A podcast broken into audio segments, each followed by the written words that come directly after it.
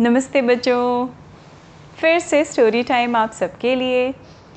तो आज एक बड़ी मज़ेदार सी फोक टेल या लोक कथा आपको बताने जा रही हूँ बच्चों। तो ध्यान से सुनिएगा ये बात। तो एक गाँव था छोटा सा।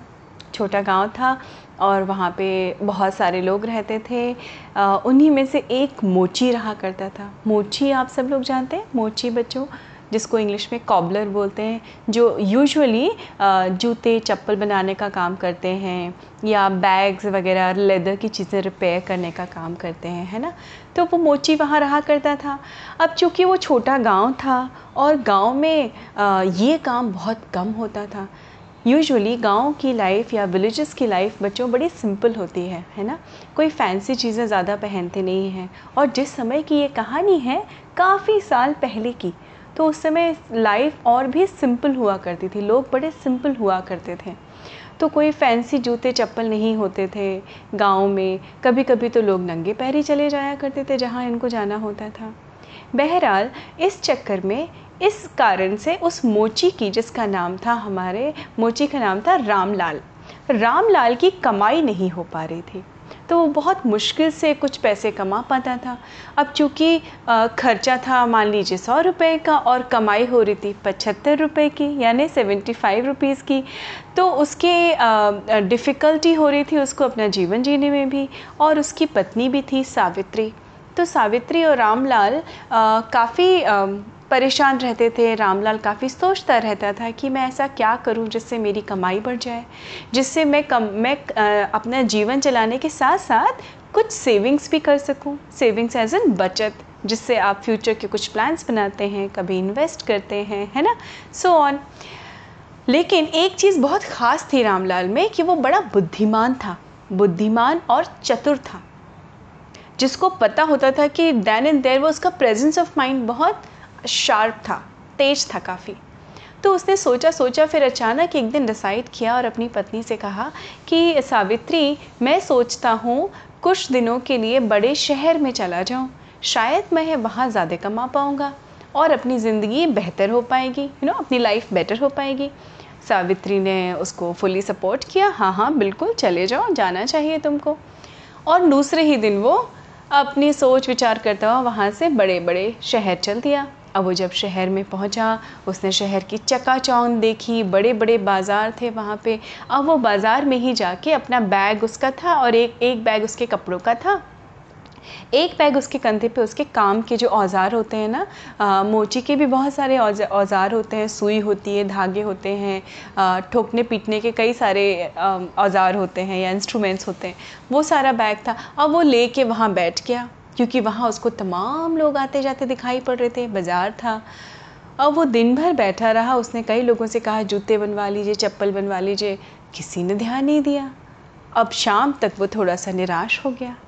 पर उसने अपनी निराशा को अपने ऊपर हावी नहीं होने दिया। उसने बोला, कोई बात नहीं, कल मैं सोचा मन में, कल मैं दूसरा उपाय निकालता हूँ। तो क्या हुआ आज? अगर आज का एक दिन अच्छा नहीं गया तो।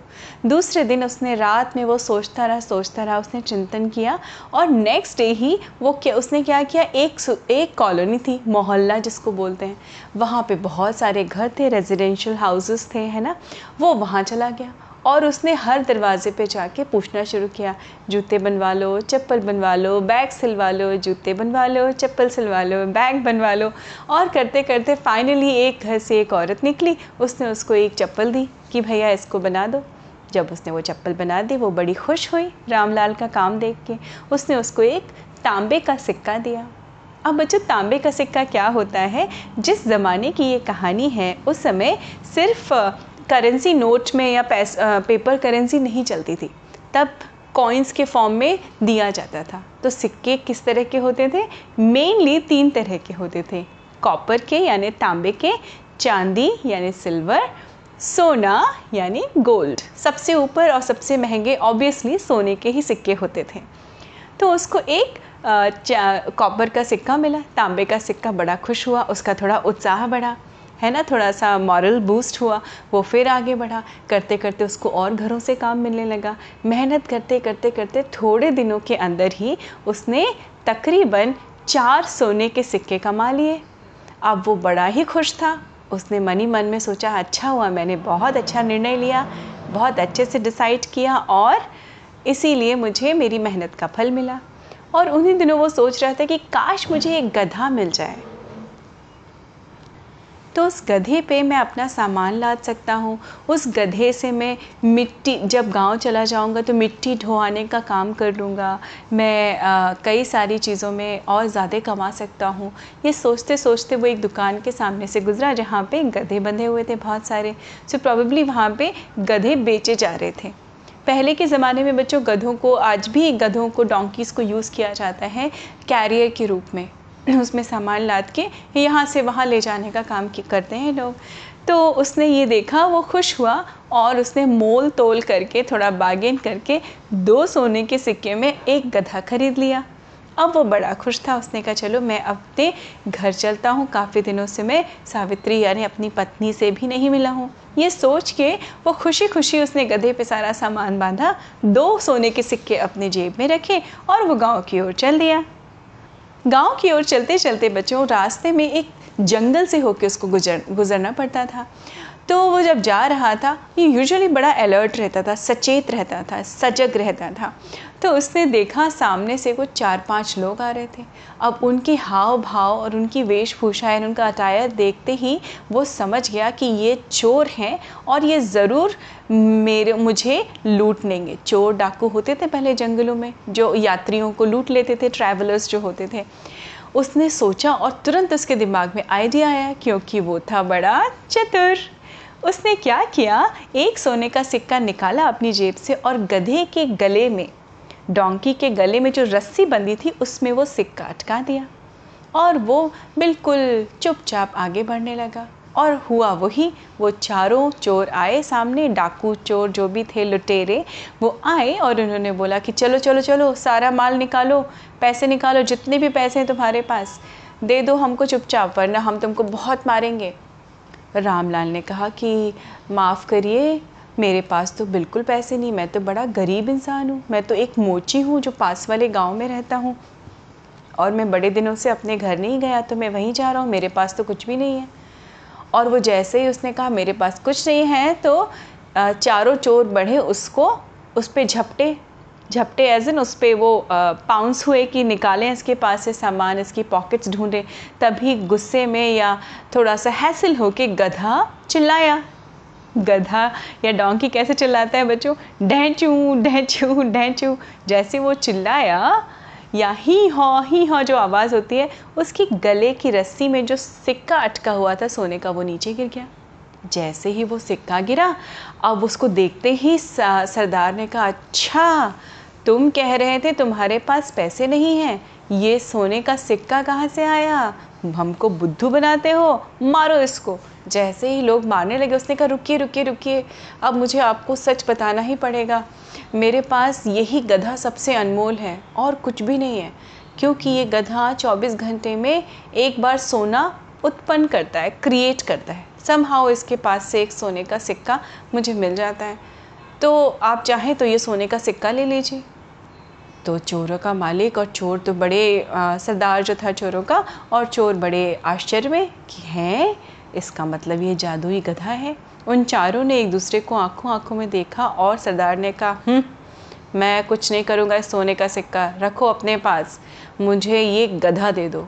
तो उसने कहा मालिक हुजूर प्लीज़ वो प्लीट करने लगा हाथ जोड़ के रामलाल कि प्लीज़ मेरा गधा मत लीजिए क्योंकि वो ही मेरा एक साधन है। उसने कहा हम्म, हम्म ठीक है हम चोर हैं लेकिन हमारा भी ईमान है हम बड़े ऑनेस्ट हैं। हम ऐसे नहीं लेंगे, ये गधे के हम, इस गधे के हम पैसे देंगे। ठीक है, लो, पचास सोने के सिक्के यानी फिफ्टी गोल्ड कॉइन्स उसको दिए मोची को और हैप्पीली गधा लेके चल दिए।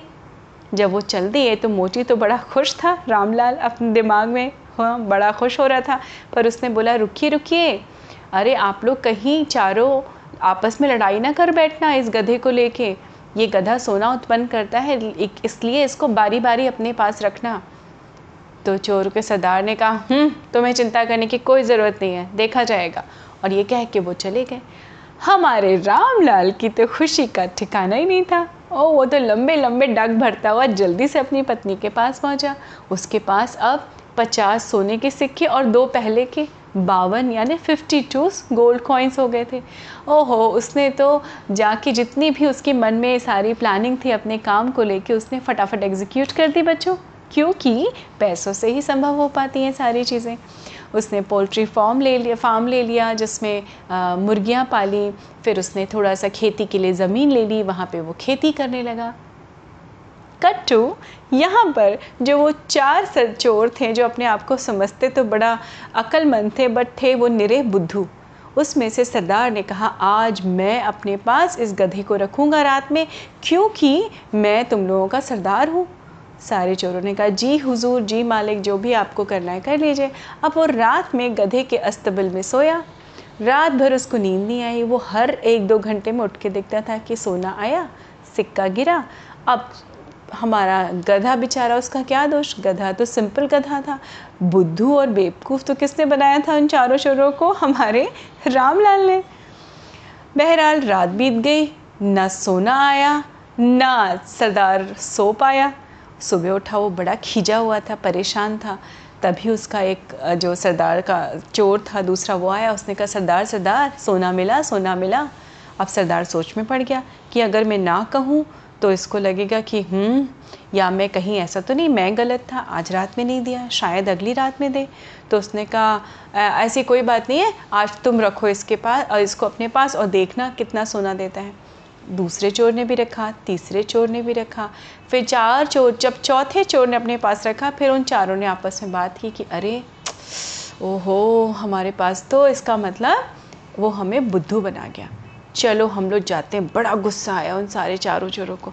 वो फटाफट से गए और उसके गाँव में पता करते कि रामलाल कहाँ रहता है, रामलाल कहाँ रहता है।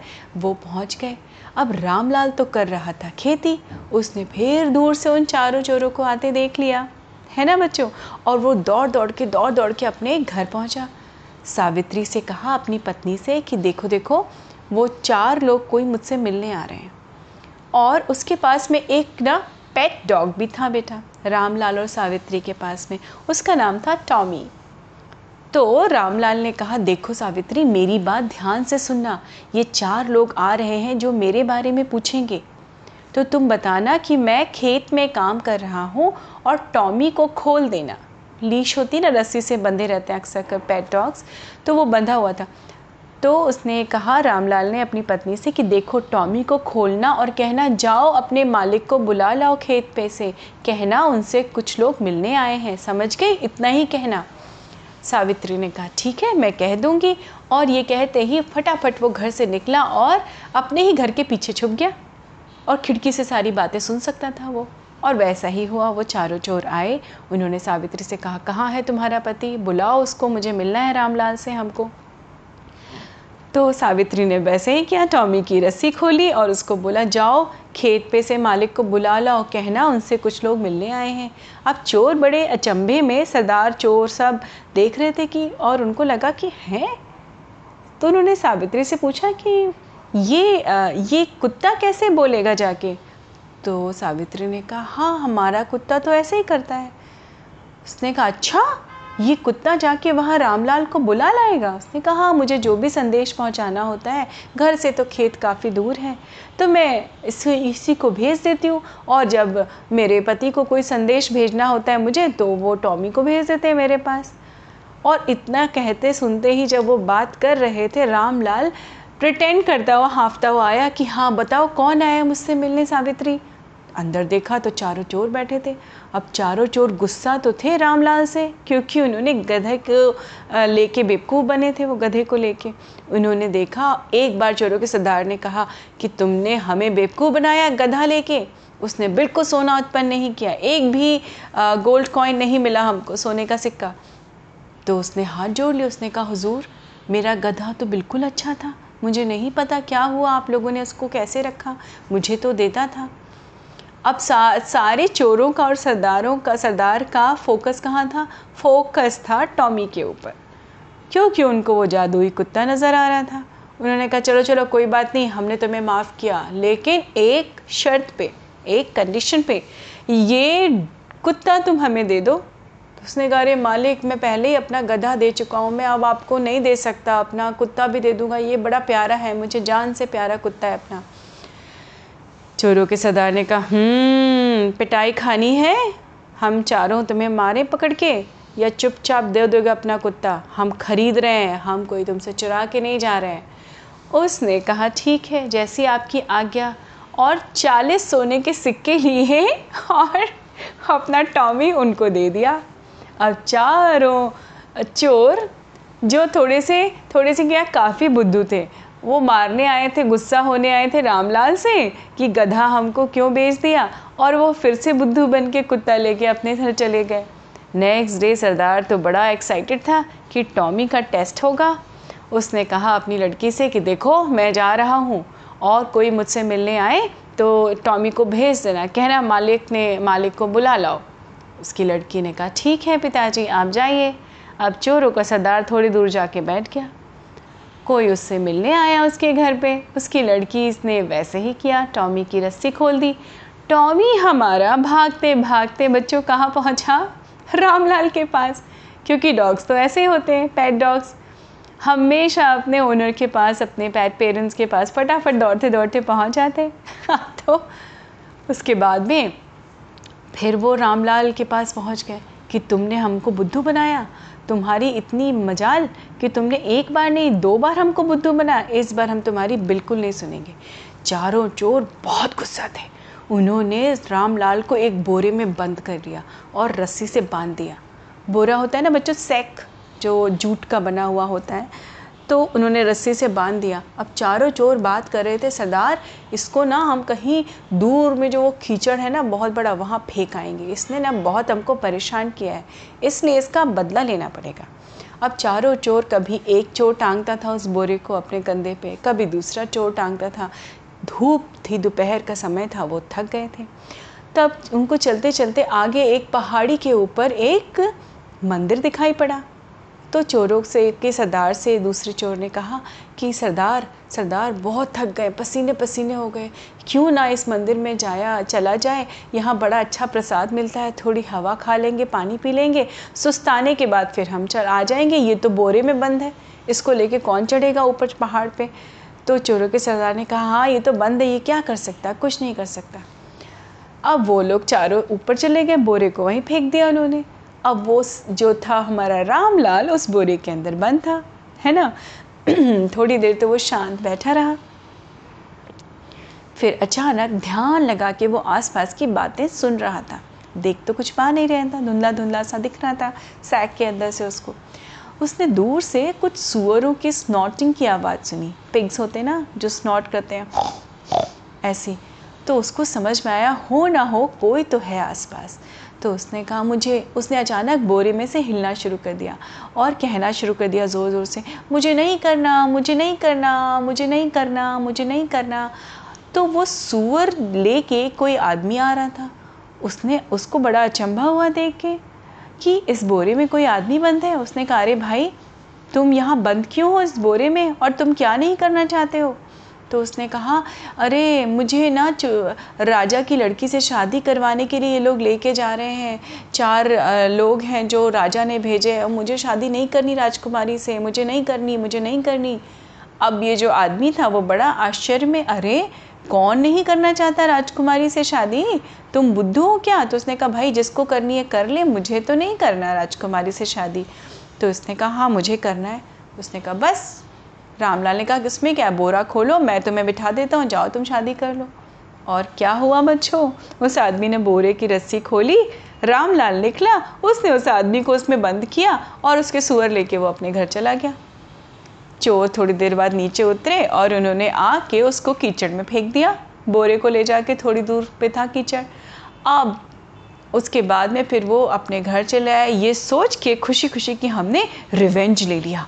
हमने बदला ले लिया। अब उस दुष्ट को पता चलेगा जब वो कीचड़ में पड़ा रहेगा थोड़ी देर। देखते हैं जिसकी मर्ज़ी होगी आके खोलेगा, निकालेगा उसको, हमसे क्या आया तो जिसका जो होना है हो जाए। अब उनके आश्चर्य की सीमा नहीं थी बच्चों, जब दूसरे दिन उन्होंने रामलाल को देखा, ढेर सारे सुअर ले जाते हुए। उसने कहा, अरे भाई, तुम यहाँ कैसे आ गए? हमने तो तुम्हें वहाँ फेंक दिया था। तो रामलाल ने कहा हाँ सरदार, मैं तो आपका शुक्रिया अदा करने आ रहा था। अब चोरों ने कहा अच्छा क्यों?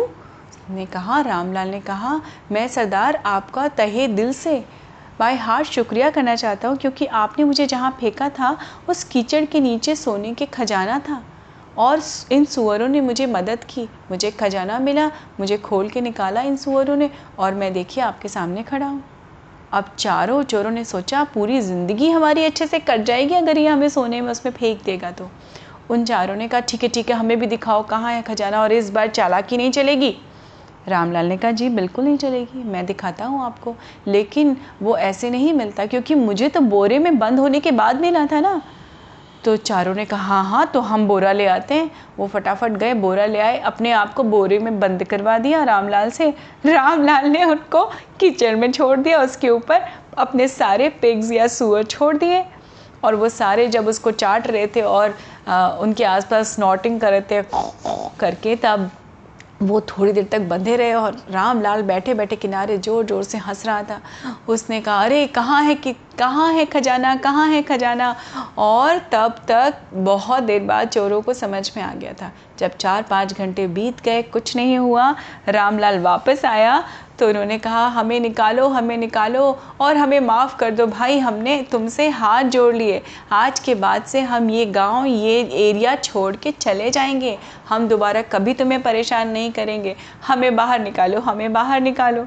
रामलाल ने उनकी माफ़ी सुनने के बाद उन सारे चोरों को बाहर निकाला और वो हमेशा के लिए कान पकड़ के वहाँ से भाग गए। और रामलाल, हमारा अपनी चतुराई की वजह से क्या हुआ? वो हमेशा खुशी खुशी अपनी पत्नी के साथ रहने लगा। खूब मेहनत करता था, खूब अच्छी उसकी कमाई होने लगी, दोनों सुख से रहने लगे। तो थी ना मज़ेदार कहानी बच्चों, रामलाल की चतुराई की, है ना? उम्मीद है आपको ये कहानी अच्छी लगी होगी मज़ेदार सी। आप बिल्कुल ध्यान से अपना ध्यान रखिए, स्वस्थ रहिए, मस्त रहिए। मैं फिर मिलती हूँ अगली कहानी में। नमस्ते बच्चों।